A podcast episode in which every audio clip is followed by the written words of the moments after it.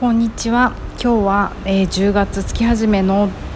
月曜なので珍しく仕事の話をいっぱいしたいと思います、えー、ボディチューニングというボディワークをやっているパーソナルトレーナーの内田彩です。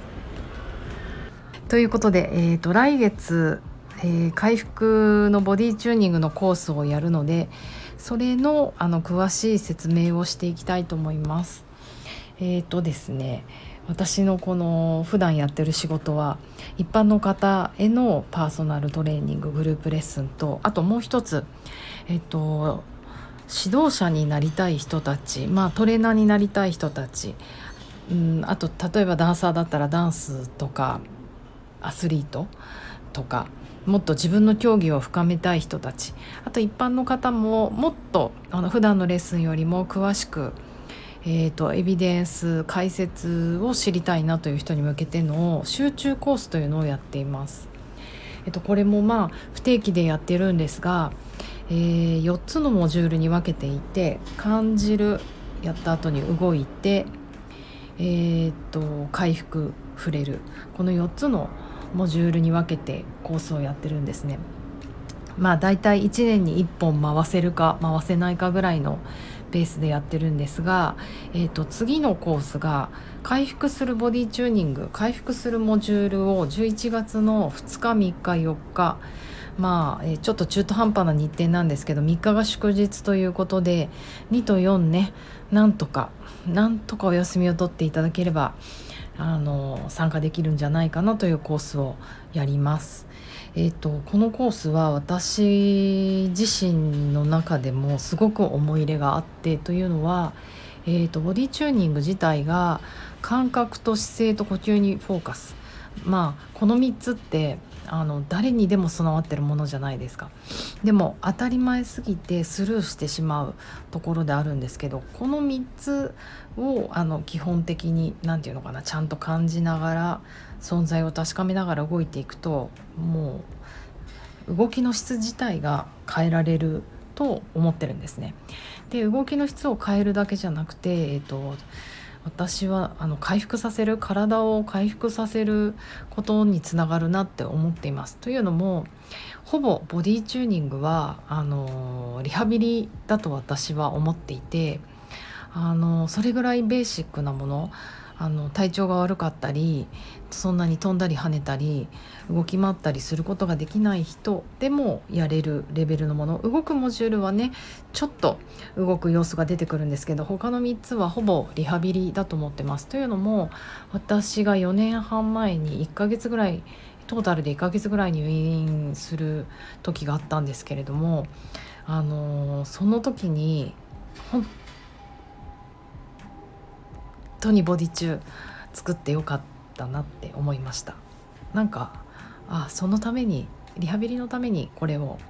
作ったんだなって思ったりして。でもやっぱりねあの自分がリハビリ中に思ったことは誰に相談していいか分かんないってことなんですよね。体づくりにおいて。もちろんお医者さんはそのまあいわゆる標準治療っていうまああのなていうのこの病気になったらこの治療をするみたいな治療方法を持っているけどあのその人その人に合った治療をできるということはまだなかなかないと思うんですよね大きな病気ほど。だからあのプラス、えーとまあうんまあ、しょうがない病気に関して手術とかあの治療西洋医療をたどった方がいい場合もたくさんあると思います。私もあのすごくお世話になりました。うん。よかった。手術してよかったって今なら言えます。よかったんだけどでもやっぱりそれにえーと、それを受ける自分のダメージというのはあってなんか私の場合は体よりも心の方があのダメージ受けたのかなって今振り返ってね思いますね。あのその時はなんか大丈夫だと思ってました。でもどんどんあの体が今元気になってきてやれることが増えててあこんなモチベーションも上がってまさか自分がまた人生で踊るとは思わなかったし、うん、なんかむしろ病気の前よりも 確実に元気になってきているのでまあ生き方ねちょっと180度変わりましたけどあのすごいえーと、回復できると信じています。まあそういう運命にある人は絶対回復できる、うん、でその時にこの回復するボディチューニングをもうフルでずっと片っ端から病院で家でやりました。ということなのでなんかあの今なんとなく印象ですがボディチューニングってあのどうしてもねインスタ映えする写真を私が載っけがちなのであのこう逆立ちしたりとか元気に動いたりとかそういうイメージ強いと思うんですがあの私の内心ではリハビリだと思ってます。なので元気な人だけじゃなくて特にこの回復するモジュールは自分が今回復したいなっていう人をリハビリしたいな自然治癒力高めたいなっていう方いらっしゃったらもうあの私が一番あのこの最近そこに注注注意力全力を注いで頑張ってきたところなのでお手伝いできたらなと思います。で、えーと、この3日間です3日間のコースで何をするかというと,、えーと、3つの、えーと柱になっておりまして1つ目がやっぱりあの呼吸なんですね。呼吸ってあのもうねちょっと運動始めちゃって運動痛の人は呼吸が一番難しいなんて言ってると思うんですけどまあそうです。呼吸することって忘れがちなのであえてそれで呼吸にフォーカスしていく。その呼吸のワークいっぱいありますね。そして2番目がアクティブに行うパッシブなワークっていうなんか全問答みたいになってますがえっ、ー、とアクティブに行うっていう意味は自力で動くってことですあの誰かに体を動かしてもらったり介護してもらうとかそういうことではなくてやっぱりセッティングとかあの自分でやりますよね。ストレッチとかまあそうですよね。でアクティブに行うんだけど通常のねあのウォーミングアップ的なあのストレッチとか交感神経優位にしてこれから動くぞっていうのではなくてあくまでもパッシブ受動的にやると。だからなるべく引っ張り合ったりしないであのとにかく受け身なぜこう受け身になる英語だとなんかよくサレンダーとか言われるんですけど明け渡すって意味なんですがなんでパッシブで受け身にならなきゃいけないかっていうとそうしないとあのリラックスできないからです。交感神経がやっぱり優位になっちゃうんですね元気に引っ張ると。なのでえーと、パッシブになる練習をあえてします。これがね苦手な人がすごく多いです。あのやっぱりね皆さん日常頑張って生産性上げて時間内に締め切りに ものを提出してってあの超ねアクティブに動くじゃないですか。で大人になればなるほどやっぱり人をマネジメントしたり指揮したり子供育てたりとかするので受動的にいる時間って難しいと思うんですよ。それが無意識にずっと続いて体の緊張につながるということなのでこのパッシブ明け渡すという練習すごく大人になって新鮮でいいと思います私もこれまだ苦手なのであの頑張ってやっていこうと思ってますで3つ目の柱が、えーと、リストアティブヨガのシークエンスリストアティブヨガのポーズをやっていく。えーと私のインスタグラムとかあとこのスタンド FM ではねサンフランシスコの修行のお話ししてあの写真もちょろっと載っけてるので雰囲気わかるかと思いますが、えー、道具をたくさん使ってこれはもう完全にパッシブに行うパッシブなワークですね。道具に身を委ねることでまずえーと、筋緊張を取っちゃうんですね。私たちただ座ってるだけでも重力の中で体をあの支えるということは行い続けてるのでそうですよね。そうしないとなんかイカとかタコみたいにこうぐにゃぐにゃんって床に沈んでっちゃうので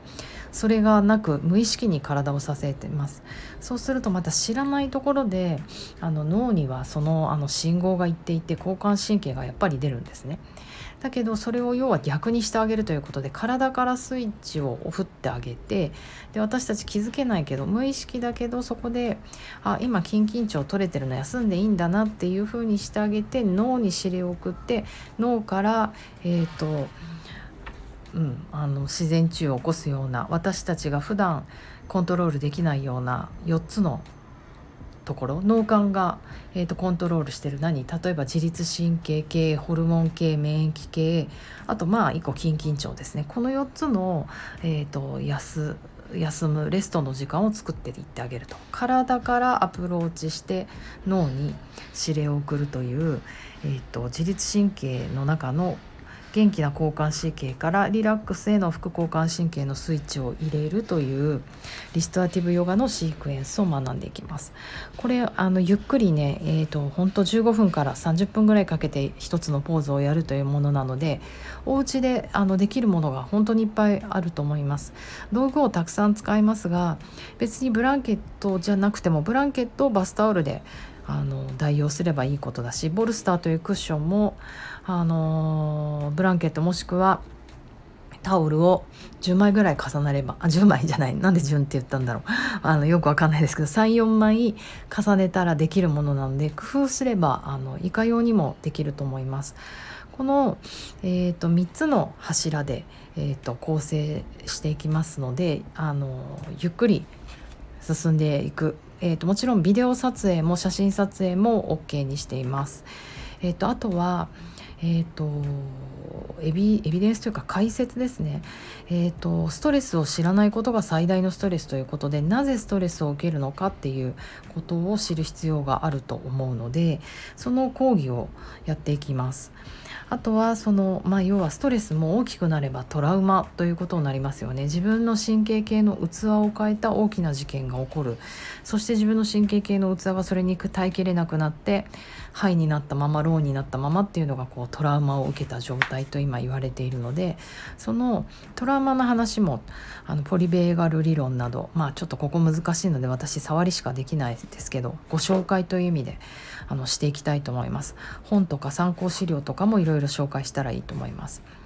そう。で、えーと、そういった解説解説というかなぜこの運動をしなきゃいけないかという理論もあの頑張って説明していきたいと思うので頭も使うけれども体もしっかり使ってリラックスしていくという3日間に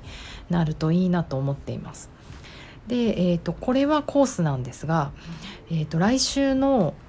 11日の月曜の夜には回復のこのボディチューニングの夜クラス90分の夜クラスをやるやりますこれはもうあの理論とか何もなくただただ体験したいもうあのコースとか別に受けなくてもいいけどやってみたいっていう人のために、えーと、クラスやってみたいなと思って、えーとクラスをやります。これあのこれこそ一般の方来ていただきたいなと思って企画したのですがなんとこの日が嬉しいことに本当ありがたいです。満員御礼になってしまいました。なのでもしご希望あれば、えーと、また他の平日の夜に、えーと、うちのスタッフと相談してやってみようと思うので、えーと、それはまた追ってあのインスタグラムとかで、えー、と発表していきたいと思うので興味のある人はチェックしてください。えっとねしばらく運動してなくて何から始めていいか分かんないなとかそういう人もとにかく気持ちよく心地よくリラックスするあの体の状態を知れるいいクラスなのであの体験してみると面白いと思います。ということで今日一生懸命喋って13分経ってしまいました。えっと私もこれからランチを食べて、えー、っとダンス行っていきたいと思います。皆さんも、えー、と月曜日10月の頭いいスタートになりますように一緒に頑張りましょう。じゃあまた明日。